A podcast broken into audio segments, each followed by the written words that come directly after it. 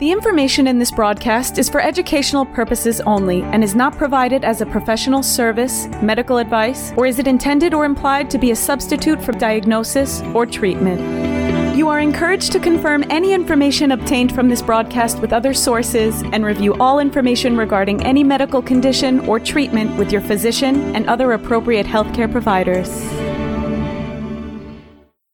Hi, I'm Pete Levine. Welcome to Noggins and Neurons Stroke and TBI Recovery Simplified. I'm a clinical instructor and clinical researcher. I've co authored dozens of scientific journal articles about brain injury recovery, and I'm also the author of the book Stronger After Stroke. I'm Deborah Battistella, occupational therapist, creator of the OT's Guide to Mirror Therapy, and an OT educator. I have a lot of experience working with survivors. Most of my clinical practice has been in a certified stroke center. Pete and I are especially interested in talking about what rehab, neuroscience, and clinical research all have to say about the brain and recovery. But don't worry, our job is to make this stuff simple. We're here to make it so that everyone, clinicians, clinical students, caregivers, and most importantly, the survivor understands what it takes to leverage their great neuroplastic brain for recovery.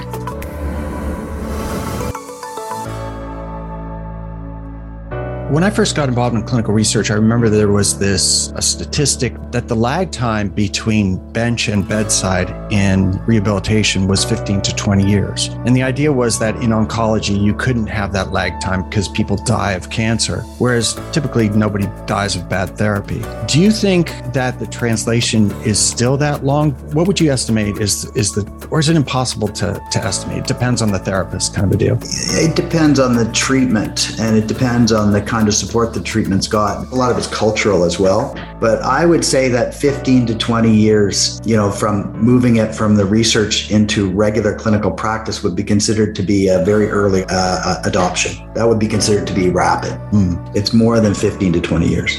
In some cases, I think it's a couple generations you know, when we sit down with our, our therapists and ask them, you know, do you use the adjunct therapies? The answer is usually not a lot. And why? Well, there's a number of reasons, timing, but it's just like it's not part of the culture. Like it's just not part of the culture, you know, and and and and you ask them, would you like to do it? And of course, we would. I mean, why wouldn't we? Right? Uh, I wouldn't mind trying something new or trying this new technology or this new treatment, but I don't know where to start. It's not what we've traditionally done. It's not what we tend to do. I'm, I'm busy enough as it is. And so these treatments don't get incorporated or added. So, you know, the, re- the reasons are legit and they're fine. But I mean, if we're looking at ways that we might be able to further improve recovery and, and, and the next big step, because, you know, one of the things that you get a feeling in stroke rehab is people just not quite sure where we're going to go next it strikes me that this is a lost opportunity that we could take advantage of. We have two great guests today on Noggins and Neurons, both from the exemplary evidence based review of stroke rehabilitation, and they do much more than that, as they'll outline. First, Dr. Robert Teasell, MD. He is a doctor of PM&R, physical medicine and rehabilitation, he graduated from the University of Ottawa. He was a consultant physiatrist at University Hospital in London, Ontario from 1986 to 2002, and a consultant physiatrist from 2002 till this present day at Parkwood Hospital, St. Joseph's Healthcare London, Ontario. He is now concurrently the research director of the Department of PM&R at both Western University and Parkwood Institute. He's the recipient of numerous awards, including two in 2018, the Lawson Impact Scientist of the Year Award and the American Congress of Rehabilitation Medicine slash National Stroke Association Award for Excellence in Post-Acute Stroke. He's authored, unbelievably, 350 peer-reviewed journal articles, 22 book chapters, 60 monographs, that's a detailed written study of a single specialized subject, 345 published abstracts, and 1,600 posters and presentations. He's developed a successful research team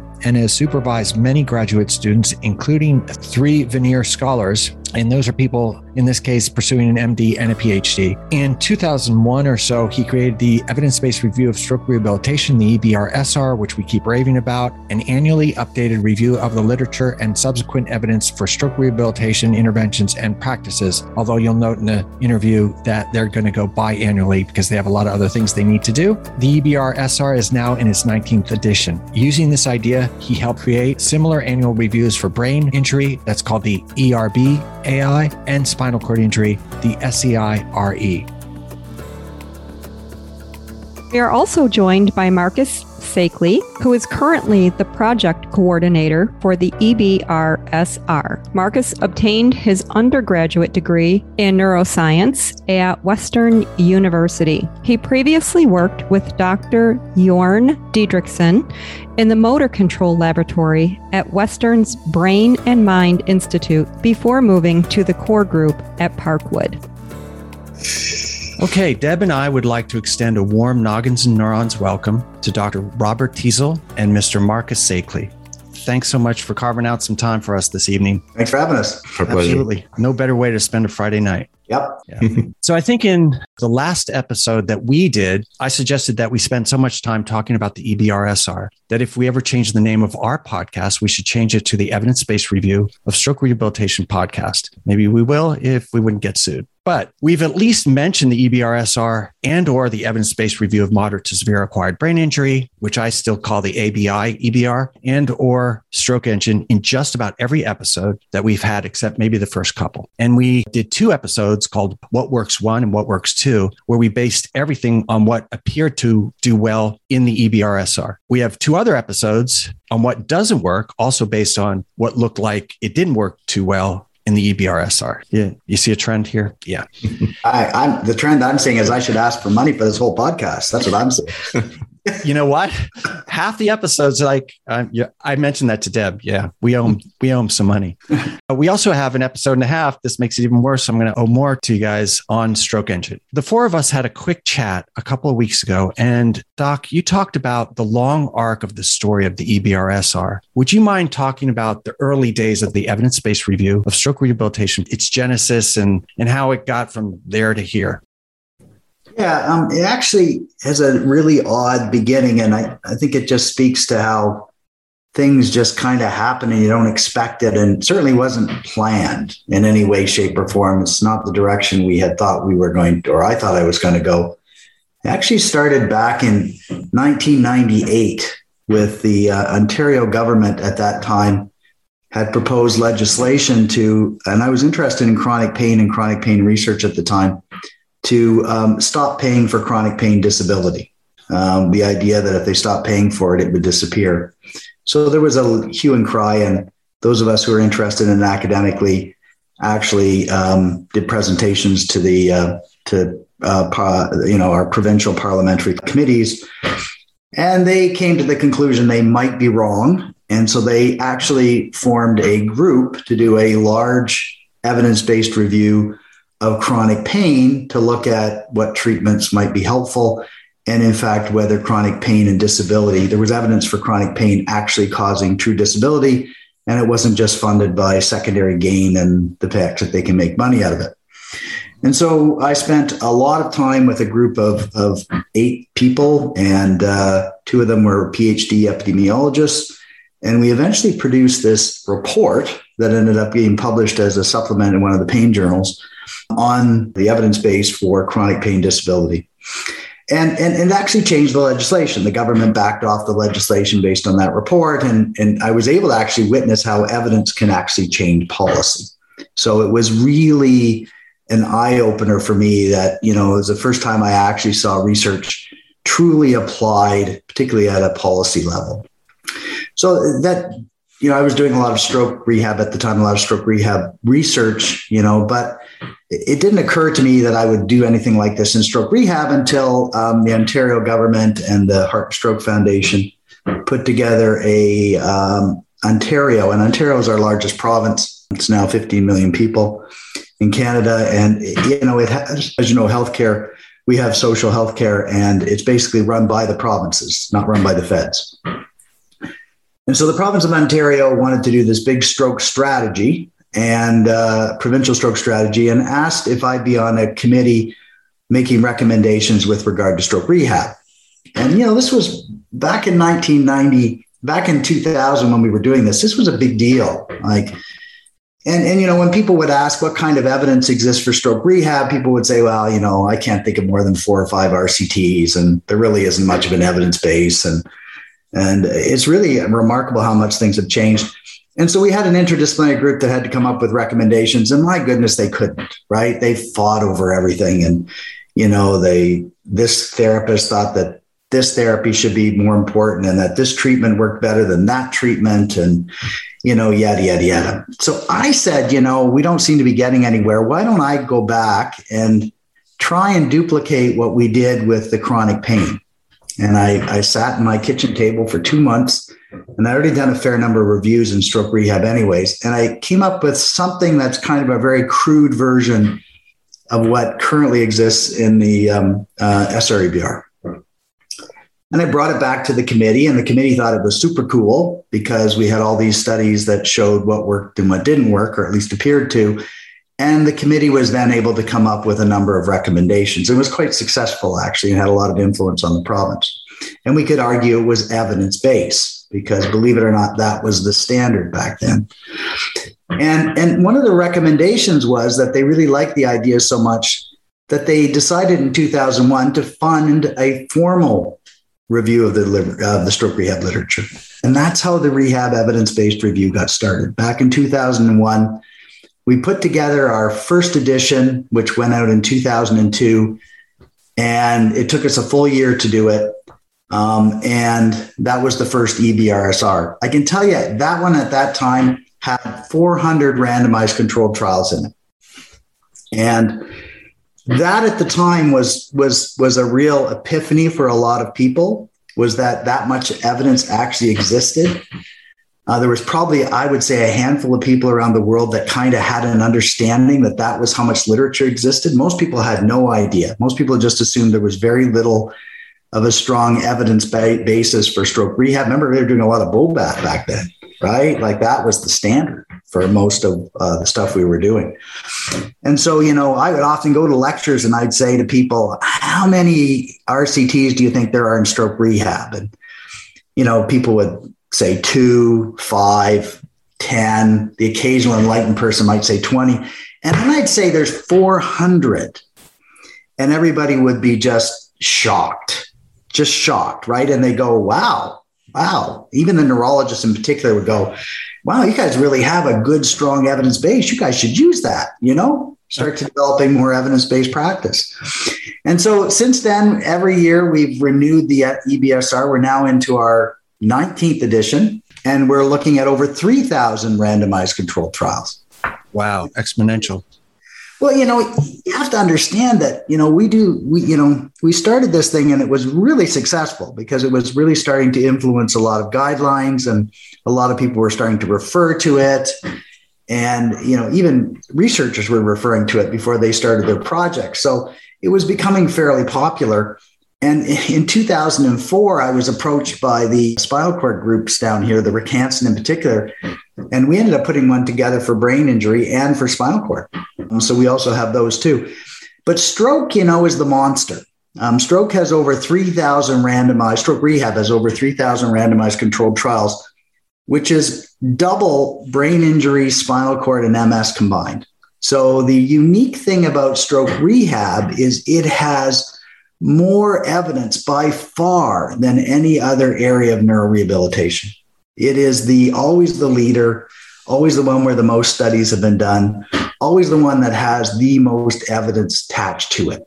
So we've always been at this huge advantage with the EBSR compared to the other ones in that we've always had this incredibly rich database. I mean, we're talking 3,000 randomized controlled trials of largely therapies, um, you know, some some of the secondary complications and um, and some of the uh, uh, psychosocial stuff. But two thirds of that is motor rehab. Two thirds of those 3,000 randomized controlled trials, and it's growing at the rate of 200 randomized controlled trials a year.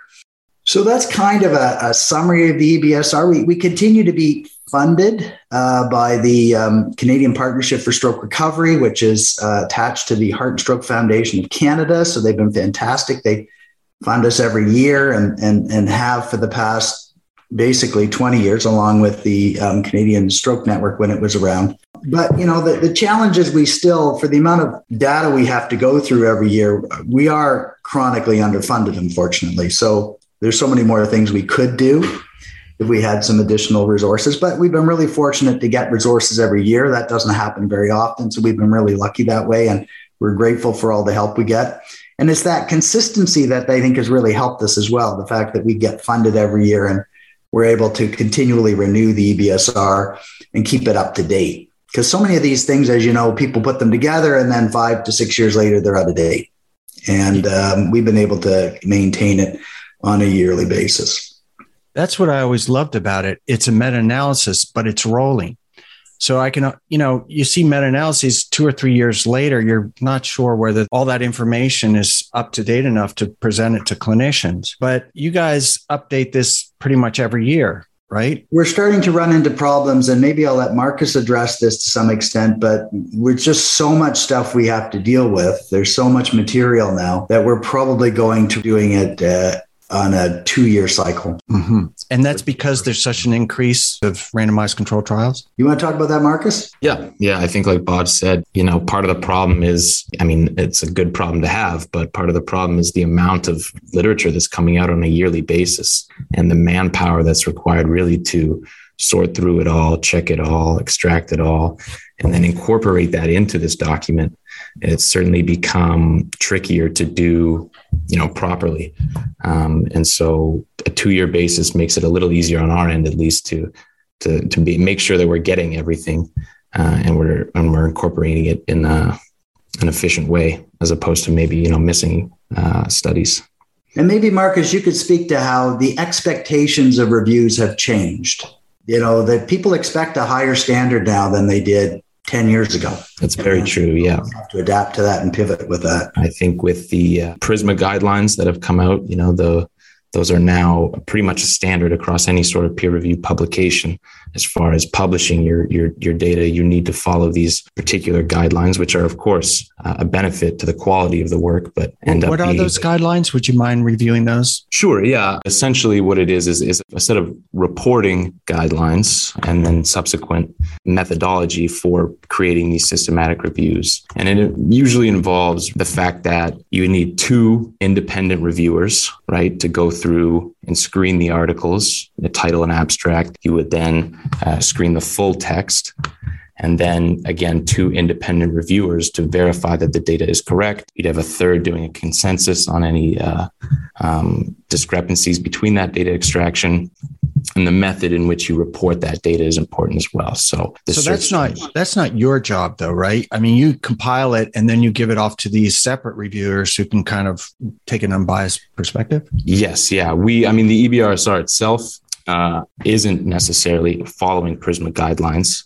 We don't have to do that oh, as we're not okay. a peer reviewed publication. But I think for the purposes of using that data uh, and other researchers even using that data, we're trying to move in that direction where we will now be uh, doing the lit searches, performing the various extraction methods in a way that follows Prisma guidelines and can be used uh, more effectively by other people.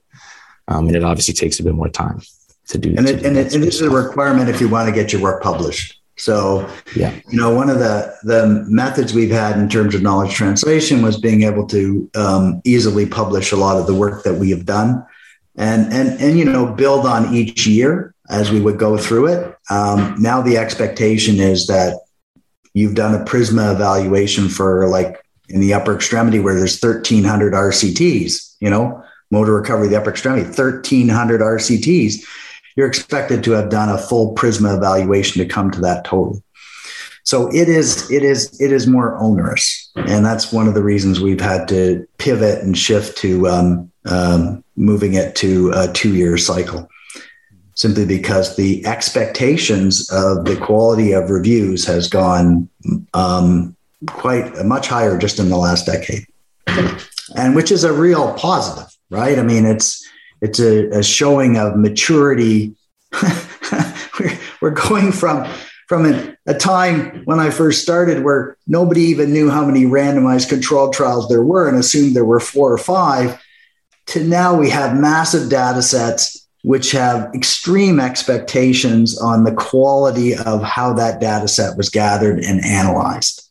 Um, I, I, just I think a lot of uh, people now take that stuff for granted, but that's just over the last two decades we've seen that change. I wonder when I first got involved in clinical research, I remember there was this, I don't know if it was a statistic or data, it was based on anything, but that the lag time between bench and bedside in rehabilitation was 15 to 20 years. And the idea was that in oncology, you couldn't have that lag time because people die of cancer, whereas typically nobody dies of bad therapy. Do you think that the translation is still that long? What would you estimate is is the or is it impossible to to estimate? It depends on the therapist, kind of a deal. It depends on the treatment, and it depends on the kind of support the treatment's got. A lot of it's cultural as well. But I would say that 15 to 20 years, you know, from moving it from the research into regular clinical practice would be considered to be a very early uh, uh adoption. That would be considered to be rapid. Mm. It's more than 15 to 20 years. In some cases, I think it's a couple generations. Yeah. Um, yeah. So it's fine to do, you know, we're doing a lot of research and we do these really cool reviews and all that stuff. But, you know, the whole idea of knowledge translation is a whole different kettle of fish and much, much harder. And the idea of being able to change clinical practice is really difficult. Well, one of the great things about the EBRSR the bullet points that you can get to the clinical bottom line. And then if you want more information, you can sift through all the stuff that is below that. But the fact that you guys made the effort to make this stuff approachable and usable, maybe tomorrow in the clinic, I think was was great. And it really helped my career because I did 700 talks in the last decade to clinicians. And I could go into the room, feel pretty comfortable, even though most of the people in the room had more education with regard to rehab than I did, but feel comfortable that what I was presenting to them wasn't just new to them, but was approachable because I would just, there's more money I owe you. it, it, was just take these bullet points from the EBRSR and say, look at this stuff. This is, this is great. Well, it's funny though, you know, in, when I designed it back in, or the group of us designed it back in 2001, we designed it in a specific way. And we just assumed that we were dealing with busy clinicians with low attention spans. All right. That was our assumption. And I think it was a reasonable assumption. And That's I pretty just, accurate. I based it on my, um, my own self, right? Busy clinician with a low attention span. And so the key points, which are at the beginning of each chapter, were, were really designed to be for the person who only had 30 seconds. And that's all he was going to give you or she was going to give you. So the key points were for the 30 second person. And we figured that was probably 90% of our audience. And then we figured that another seven or 8% might be ambitious and go back to the end and read the conclusions, which took five minutes to read, right? And then we figured there's probably two to 3% who actually read the content. But the thing is, for people to have some sense of trust and credibility in your key points, you had to do all the other stuff, right? It had to be there so that the occasional person who would go into it would be able to verify whether, in fact, it was they agreed or not. Mm. Um, but it's interesting. I, my argument would be, and I think when we do our, our assessments of you know page views and how long people spend on the site, probably most people just go straight to the key points. And they just want to know the answer. And they're not interested in all the nuances and all that. They just want to know what does the um, evidence seem to suggest hmm. in a in 30 seconds or less i know last time we talked and then you just mentioned it that a lot of this is focused on the upper extremity. Is that because it takes up so much room in the brain? Is it because we figure if we can figure out uh, finger extension, we can figure out just about anything? What are what are the things that are are really making it is it is it because of animal models because we have great rats and mice that have very human like movement of their hands is it all of those things what's what is it with the upper extremity what is it about the upper extremity that's so important well, I can speculate, I think. Uh, my opinion would be that it really has to do more specifically almost with hand function. Um, I think that that is a big part of gaining independence in a lot of the activities of daily living, the things that you do, even when it comes to something like ambulation. If we can get them close, that might be good enough. You know, we we can get them up and moving or walking. They might still have some asymmetrical gait patterns, but whatever the case may be, they can they can use the ambulation that they have. But dexterity is super super tricky, and it's one of the more complicated motor functions that we have, producing those very fine dexterous movements. It's very you know we take it for granted really a lot of the time, but it's a very, very complicated issue and one that really, really can affect a, a, person's independence, their ability to go about their day without receiving help. So I think that that is a big part of it. It's number one, how important it is to independence and recovery of, of you know, function and, and your functional goals. Um, and then how difficult it is. It's really, really tough compared to some of the other stuff that, uh, that is in motor rehabilitation. Just to, just to put it in a bit of perspective for the audience, there's there's as I mentioned before, well over 3,000 randomized controlled trials in stroke rehab, of which over 1,300 are just the upper extremity motor recovery alone. So that means that over 40% of all the randomized controls in stroke rehab involve the upper extremity from a motor standpoint, you know, the interventions. And so, so it, it seems to be that it is the most dominant feature when it comes to stroke rehab research. And I think in part it's because hemiparesis is an iconic feature of stroke. I think it has to do with who does research. Um, you know, a lot more research is done, I think, by physiotherapists and to some extent occupational therapists than other therapy groups. I think it's easier to do and more interesting than, say, some of the more complex cognitive things that we have. Because, you know, total, I think in the EBSR, we probably only have four to 500 trials that look at cognitive rehab. We got 1,300 that look at the upper extremity alone. So there's something about the upper extremity that is important, as Marcus has said, but I think is also easier and more interesting to study by a group that are, I think, fairly aggressive when it comes to research. So you don't buy into the idea that it's all the rat choppers? Um, I wouldn't know how to interpret what you just said. so we, we had Teresa A. Jones. Uh, she's a neuroscientist from UT Austin, and she does a lot of work in the forelimbs of rats and mice. And that the human like paws, I mean, it's creepy. They look like little um, witch hands, and they even have the long, ugly fingers, and not quite the opposable thumb, but they really grasp and release very much like humans do. And I wonder if that's that some of the um, the impact on why we focus on because we have this great analog in, in, the upper extremity. I'm I'm going to give you an opinion, but I, I think that animal studies really help to move forward in terms of researchers who then apply those kind of things clinically to look at the neurophysiology of recovery in post stroke in humans. I'm not sure that animal studies have the same degree of influence on randomized controlled trials. Yeah, that's exactly what she said. I think randomized controlled trials are often done because they're cool. Mm-hmm. I mean, we have almost 200 robotic randomized controlled trials in the upper extremity. I mean, that's just wild.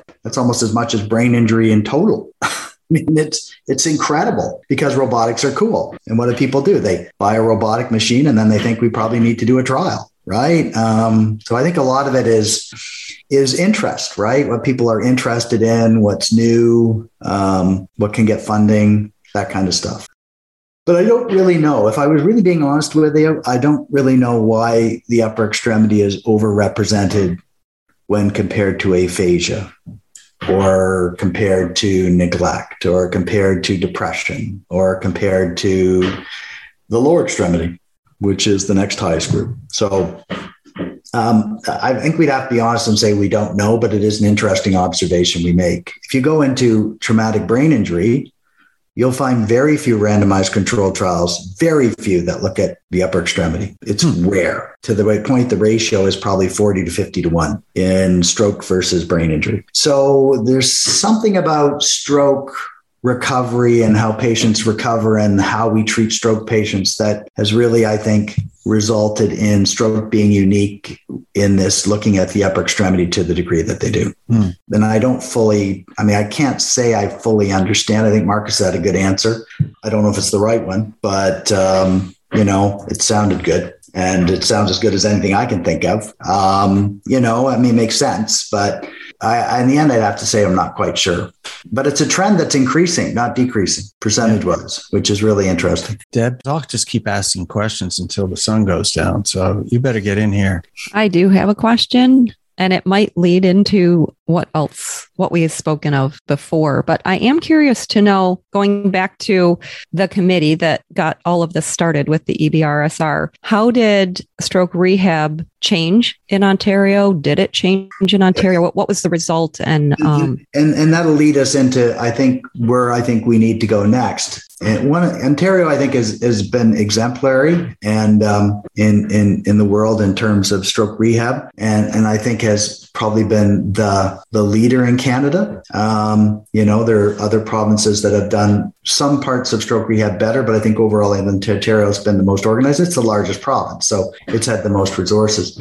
Um, the thing that that and I think it's just obviously it's not a, a Canadian thing. It's happening all over the the developed world is this idea, what I'm going to call standardization of care, which we had talked about earlier, which I think has just had a spectacular impact. I think, you know, having been in this business for well over 30 years, uh, longer than that actually, and and watched how the changes have occurred, they really are amazing changes in what I would call the standardization of key principles in stroke rehab and the adoption of those throughout the Western world. And, and one of them is, and, and certainly this was a big push in Ontario, is, is the need for specialized stroke rehab services. You know, the stroke unit studies that came out in the 1990s were pretty clear that, you know, rehabbing patients on specialized stroke rehab units tended to result in better outcomes. The other, the big three in terms of uh, the content of the rehab had to do with getting patients into rehab earlier earlier. So the earlier they came, the better they seemed to do. So there was uh, that fit with the concepts around neuroplasticity being much more uh, pronounced early on. Um, some of the animal work actually supported that. And that's one area where animal work probably had a big impact. The fact that the more intensive therapy the patients got, the better they seemed to do. So this emphasis on intensity, of which I think the Americans were probably the leaders with your three hour rule as, as it was mandated by, in fact, that was how we model a lot of our, our um, Ontario and Canadian system. Our guidelines are based on that three hour rule. And everybody says, why'd you pick the three hour rule? Because in the UK, it's two hours and 15 minutes. I said, because the Americans did it and they had pretty good results. So that, that whole idea of intensity matters and the um, idea of task specific therapy. Because as you know, when we all started out, Bobath, and not the Bobath that's taught now, but the original Bobath, the neurodevelopmental type techniques were slower and uh, seemed to be an indication in literature that when patients were treated with more task specific therapy, that you seem to get results quicker. Um, so the best way to learn to play tennis is to play tennis. The best way to learn how to get dressed is to practice dressing uh, versus those repetitive activities that therapists used to do with the Bobath training. Bobath training worked, it just was slower. And that was the challenge. So the big three, I call it the idea of task specific therapy, intensive therapy, and getting patients uh, in early became sort of increasingly bedrock uh, principles that determined better outcomes and better rehab care. And in our in our country in our country and certainly in our province, it took us a, a, while to get people to finally accept that. And I always joke that, you know, we knew that we had finally accomplished what we needed to accomplish when the administrators all agreed that that's what needed to be done, right? Because once the administrators agree that this was good care and um, that that we um, were able to actually then, I think, mold our system so it was focused more around those principles. Now, we still ourselves, as does most centers, struggle with the full operationalization of that, but I think there's widespread agreement that that's what constitutes good care. And then the final piece is is the outpatient piece, which has taken longer to bring in, which you know I think has been well shown helps to solidify whatever patients learn in inpatient rehab when they go home.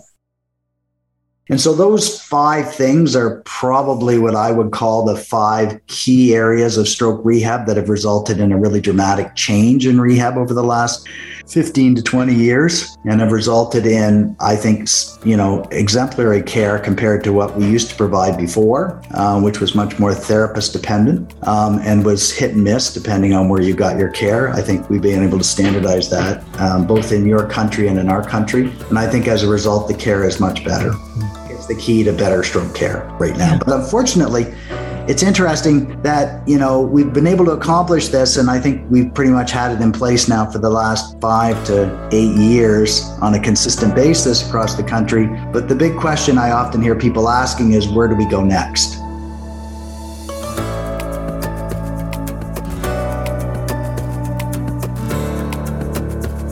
We asked people to donate to our Venmo account to help us keep this podcast up and running. One of the things that I would like people to know about us is, if they don't already know it, is that we're pretty passionate about neuroscience and our practices and sharing this valuable information with the world. And personally, I hope people are enjoying it. I think they are based on the number of downloads that we have although I still don't understand what all of those numbers mean.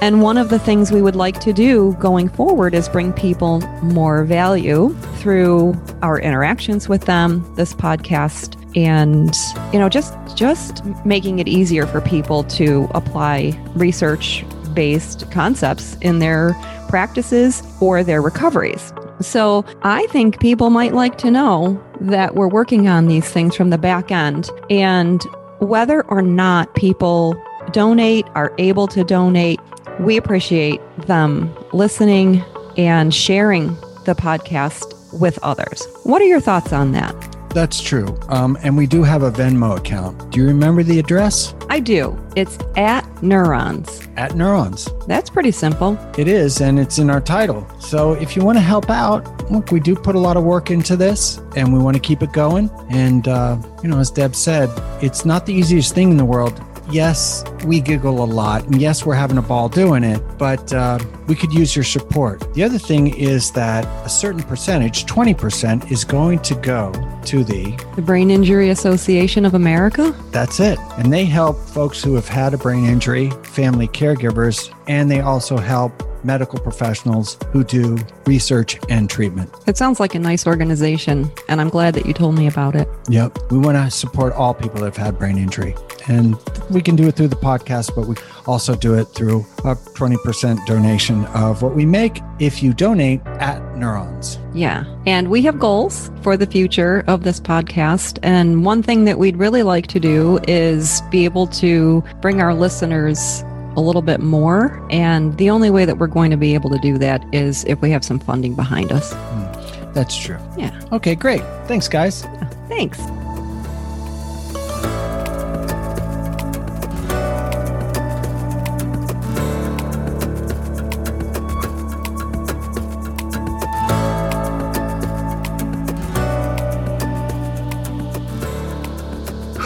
And I think that's part of what we're going to talk about today. Eh? You know, we've we've been able to to to to really do well with this standardization of care, but we're now kind of struggling. Okay, is that it, or is there more that we should or could be doing to try and uh, build upon that standardization of care to um, provide uh, better outcomes for our patients? I'm curious to know if is there some sort of a standardized length of time that people stay on therapy in inpatient rehab? Is that more goal driven, progress driven? It, it, depends on the the province. Um, our province is um, has a rehab patient group system where you're you know when you're admitted based on you know certain elements of the FIM score, your age, so it's a very um, well developed algorithm that's Ontario based. You're allowed to say a certain amount of days. Um, so if you're a very mild stroke, the expectation is you won't come to stroke rehab. If you're a severe younger stroke, you can stay 50 days. The average length of stay in Ontario, which is the most aggressive uh, province in terms of moving patients out of the system, the average length of stay for your standard stroke patient is about 30 days, 30 to 35 days, which I think is a little longer than it is in the US. I think it is too. And it seems like there's a big push to um, not admit people to inpatient rehab, the three hour facilities. And there's also a big push to discharge people before they're truly ready to be discharged here in the US. Yeah, I, have heard 17 days is quite common, and that would be considered pretty aggressive for um, Canada. We we would I kind of describe that as rehab light. Um, I have to say I, have always been impressed when I go down to the U.S. on how aggressive people are in terms of treatment there. You know, in terms of providing an intense environment, but it seems awfully short. It seems like you could accomplish more by keeping patients in longer. I agree. But I think I think your if anyone cares, I think your system. I care. I think your system's a bit of an anomaly. Um, I would say that the length of stays in Canada are pretty similar to what you see elsewhere. And even within our own country, there are quite significant differences among the provinces, and some of the provinces have length of stays that are longer, quite a bit longer. I'm not sure that that's a good use of resources, to be honest with you. I think that just because we in Ontario have a, have a pretty strong algorithmic type system, and then the other provinces have just taken longer to adopt those types of things because um, they're smaller. But but uh, nevertheless, I, I, you know this is a, an interesting debate that we don't have much anymore, but we used to have a lot. Is is what are the right lengths of stay and what are the best way to treat people? And um, um, I, I, think I think we've we've we've come across something that we think is um, an appropriate length of stay, and I, I don't think there's a big push in Canada to try and shorten the length of stays to something that's more attuned to what you see in the U.S. So when you talk about what's coming down the pike, I mean, you know, for my money, I think you probably know more about stroke rehabilitation, stroke recovery than anybody else on the planet.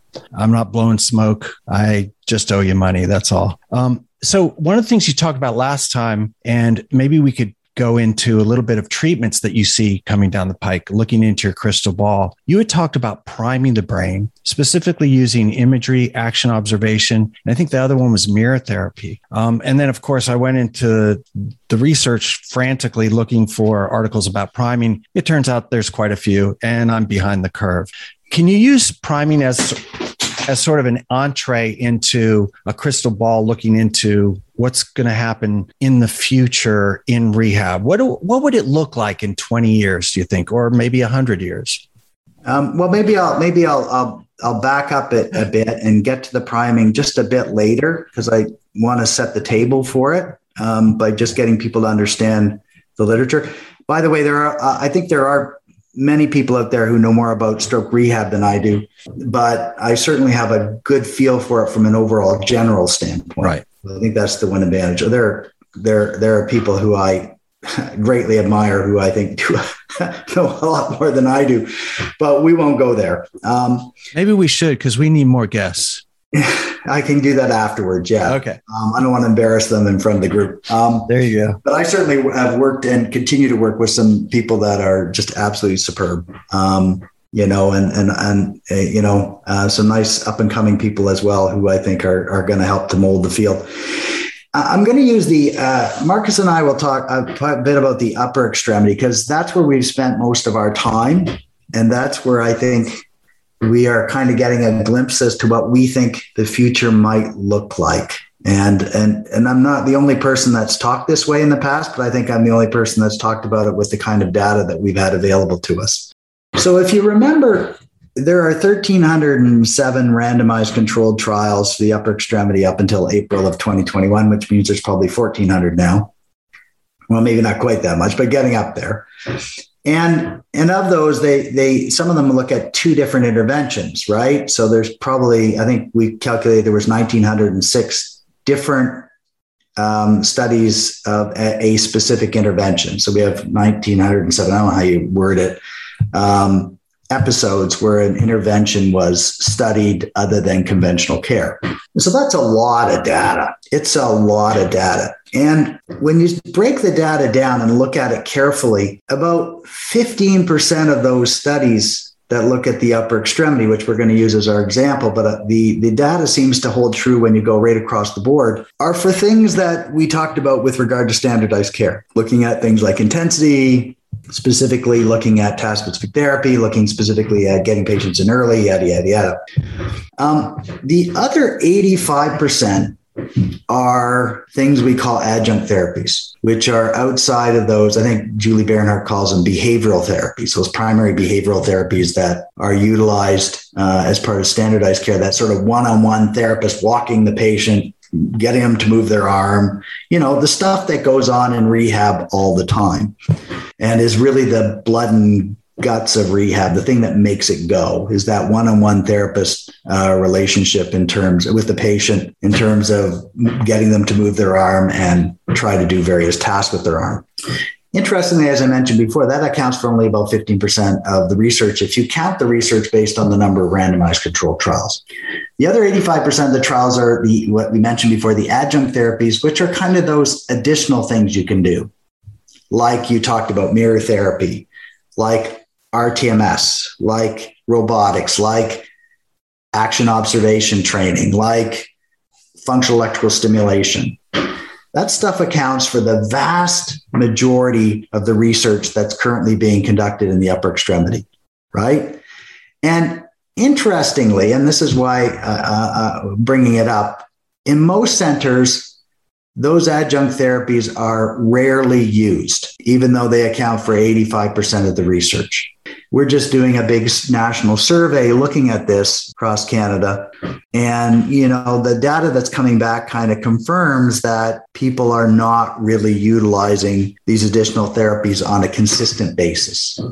And some of the reasons for it are quite uh, concerning because some people will say, well, you know, things like constraint induced movement therapy or mirror therapies outside my scope of practice, right? Which is kind of like, yeah, we got some work to do, right? So, you know, we've got all these these therapies out there. Most of the randomized controlled trials are positive. There's got huge numbers of them, and and you know, it's an impressive database that's beginning to support all these adjunct therapies, and many of them have been shown to improve recovery, um, and yet or improve recovery versus conventional treatment, and yet we're not utilizing these treatments on anything close to a consistent basis. So if you were to ask me, where is there an opportunity to see if we can improve our outcomes above standardized care, I'd say it's the introduction of these adjunct therapies. And so I think that's really, I think, going to be critical to the future. You, you know, when we sit down with our, our therapists and ask them, you know, do you use the adjunct therapies? The answer is usually not a lot. And why? Well, there's a number of reasons, timing, but it's just like it's not part of the culture. Like it's just not part of the culture, you know? And and and and you ask them, would you like to do it? And of course, we would. I mean, why wouldn't we? Right? Uh, I wouldn't mind trying something new or trying this new technology or this new treatment, but I don't know where to start. It's not what we've traditionally done. It's not what we tend to do. I'm, I'm busy enough as it is. And so these treatments don't get incorporated or added. So, you know, the, re- the reasons are legit and they're fine. But I mean, if we're looking at ways that we might be able to further improve recovery and and and the next big step because you know one of the things that you get a feeling in stroke rehab is people just not quite sure where we're going to go next it strikes me that this is a lost opportunity that we could take advantage of. And so um, then before I go any further, Marcus, do you have anything you wanted to add to that? No, no, I think you you covered most of it. I mean, like Bob said, there's just, you know, there's I mean, I think 50 some interventions that we have with good evidence, you know, 5, 10, 20 RCTs, some of these uh, interventions and positive evidence, mind you, you know, that that supports their use and they're just not being used. So uh, it is a missed opportunity. You, know. you, you say 50? Well, in the in the entire chapter, we have over 50. We've identified over 50 interventions. I think here 47 have five or more RCTs. We have 37 with 10 or more, and there are 22 with over 20 RCTs. And there's and there's actually I think there's five of them with more than 100 RCTs. Yeah, I mean the data is quite substantive, and and so we were thinking about this one and and and, and trying to figure out ways that we could try to encourage or frame this so that therapists and others would be more likely to utilize these treatments. And we came up with the idea and and I and I have to admit I'm not the first person to come up with the idea, um, but we came up with the idea within the the um, the EBRSR that we could divide the treatments into two types the adjunct treatments those that prime the brain and i think that's what you were talking about actually three types those that prime the brain and we were interested in those and those that sort of facilitate things more peripherally and then the third the third group were those that treat complications like pain or spasticity which we were sort of set aside i mean those actually those are treatments that are used probably more often because they often have a, a pharmaceutical company that's promoting them right and so they actually have been integrated quite quickly into to stroke rehab care, particularly botulinum toxin, because it's got a it's got a big brother who's moving stuff along, right? Who's been able to really facilitate that movement. Hey, everybody, I wanted to talk to you about something that's really important recovery from brain injury. Since 2016, I've been doing consultations with stroke survivors and survivors of other forms of acquired brain injury. I get together with them on Zoom for about 45 minutes to an hour, and we have a good long chat about how their recovery is going, where they are in the process, what their ambitions are for their recovery, and what's holding them back. Often a caregiver is also in the meeting, and sometimes clinicians show up. Anyway, we end up talking about anything under the sun that's involved with their recovery. And then I take a few days, do the pertinent research, and email them back a sort of recovery manual dedicated to their specific recovery. Often it's stuff that comes straight out of neuroscience and neuropsychology and emerging technologies. I email that manual back to the survivor, and every one of the suggestions in the email has clickable links to more information. I'm going to be putting a link on the show notes, but probably the best way to find out how to set it up is to email me at my personal email. And that's stronger after stroke, three words, all stuck together, no spaces, stronger after stroke at yahoo.com. You don't have to email me anything. In fact, all you have to do is write consultation in the subject line, and I'll email you back with how to set it up. It's that simple. Stronger After Stroke at yahoo.com. So let's get together and jack your recovery up. That's right.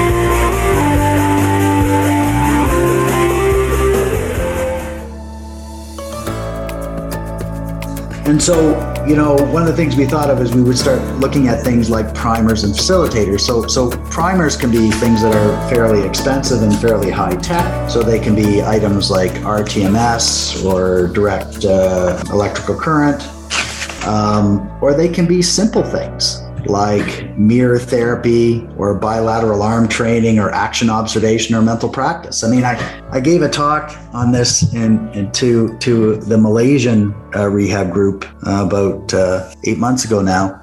And, and, you know, one of the questions was, well, what if I can't afford an RTMS? You know, because, you know, in Malaysia, there's, there's some of the best rehab hospitals you'll meet, run into anywhere in the world. And then there's other hospitals out in the rural areas that are, that are really quite limited. And I said, you know, you could get a mirror. you know, they're cheap.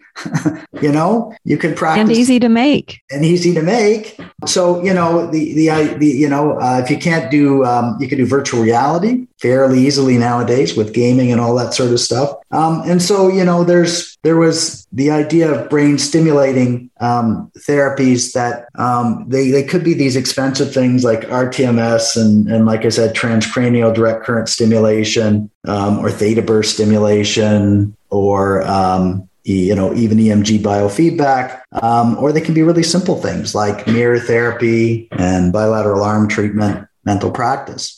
Um, all of them, though, do help to prime the brain. And so they seem to provide additional um, prompting of the brain so that when you do your standardized therapy, patient tends to respond better. Um, that's the thinking, and that was what we promoted. So, you know, we kind of said there one on the one hand, you can look at priming the brain. On the other hand, we argued that, you know, you could look at perhaps facilitating treatments. That these are things that are more I would call specific exercise therapies that work more peripherally. So they might be things like um, strength training, trunk training, um, even uh, constraint induced movement therapy, although you could argue that that might have a cognitive component. Or they could be things like sensory stimulation, you know, acupuncture, um, TENS machines, um, muscle vibration, thermal stimulation. Um, or they could be some of the new technologies like robotics or neuromuscular electrical stim, functional electrical stim, etc.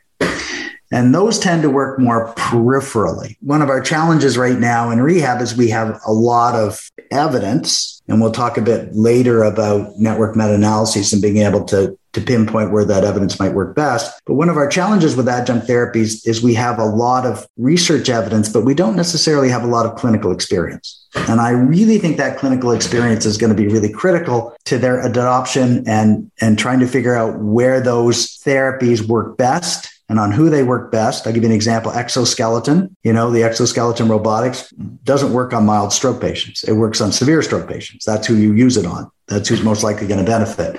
That's just a simple example of where, you know, clinical experience begins to give you that knowledge base to allow you to decide how to apply these treatments and also in the future develop some new research protocols to look at specific groups who might benefit from these treatments.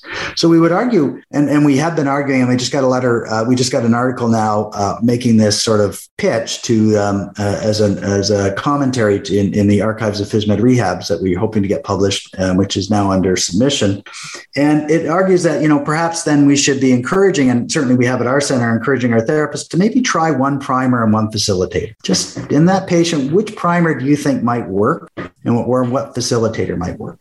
And, you know, pick it based on what you think the treatment's going to do and based on what patient you've got in front of you and whether they would benefit or not. And try and develop that expertise in these treatments and see if we don't start getting better outcomes. Um, because the studies would suggest that adding these treatments to our current standardized treatment has the potential to further improve those motor recovery outcomes, which is interesting. And, you know, you asked me, where do I think it's going to go down the road? Rehab, I think it's going to be the use of these adjunct therapies is going to become more and more prominent as a way of trying to further improve um, clinical recovery. You know, one of the things Pete and I talk about a lot on the podcast, establishing a home program or a home exercise program from the beginning of therapy so that you can try it with your patient and then give them the materials that they need, the instructions that they need to use that when they're not in therapy. And then that way you have time with them to talk to them to see if they understand what they're doing, to see if it's actually doing the priming, if it's making a difference. And then you're setting them up for more success when they go home, which seems to be important here in the US, especially because they're cutting back on the number of treatment days that they will allow a person to remain inpatient rehab. Yeah, um, but the, you know, when you think about home therapy to some extent, the way you're describing it, it it's it's still that intensity issue, right? It's that repetition, doing the same thing over and over again, that I think is so critical to rehab. No one's going to argue, and you know, they when they go home, we find they tend to do better in some ways because it's more task specific, right? And, and they're yeah. more into it. Um, but I feel like you're setting them up for success though. When you st- if you start, if you get them started doing it when they're with you, you can give them that feedback. You can help make sure that they understand what they're supposed to do and then create a true home program for them for when they leave. Mm-hmm. Yes. That's, that's kind of how I think about it. And some of the, you know, and, and, and just to speak to, you know, the importance of, of, of continuity of care when they go home. The, the if you look at the constrained, uh, sorry, the early supported discharge literature that was published, uh, meta-analysis was published back in 2012. They they they very carefully looked at who benefited uh, from early supported discharge, and interestingly, um, you know, early supported discharge, as you know, is when patients are discharged early, but they're still given a similar degree of rehab therapy out in the community. They just don't get the nursing. All right. And the Brit, Brits were really big on that, as you know, for quite some time. And it's become the, are still the real leaders in that area.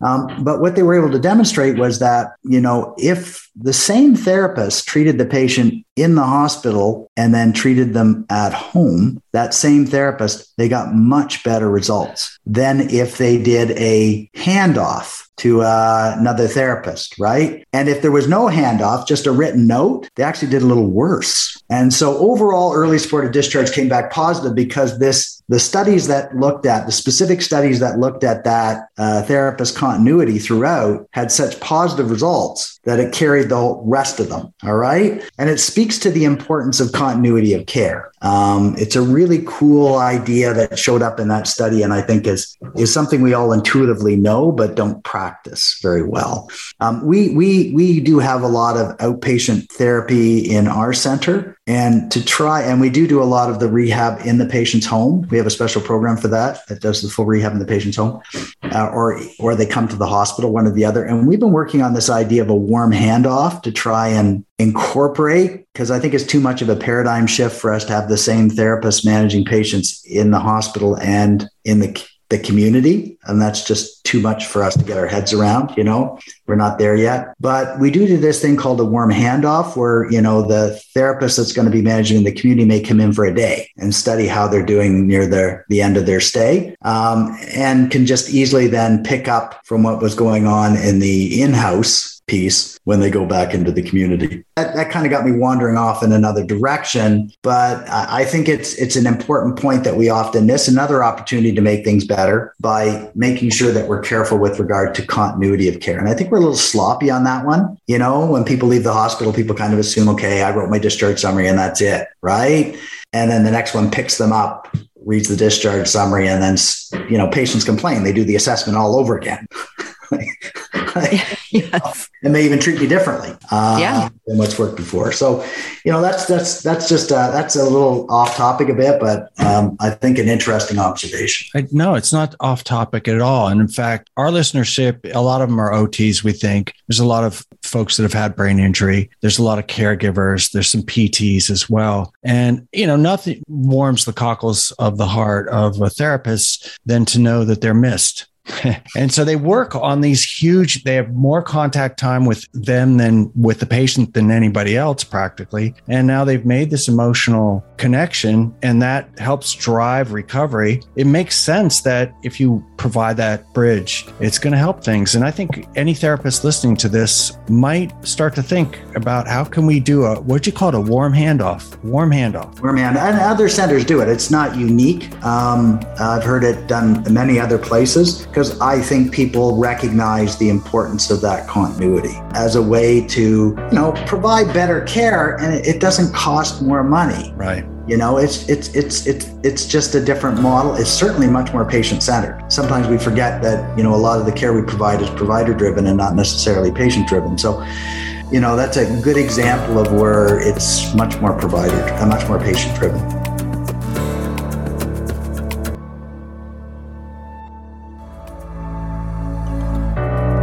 Thank you so much for listening to this episode. We appreciate your support and would love to hear from you. Ask us questions and share your thoughts by email at nogginsandneurons at gmail.com.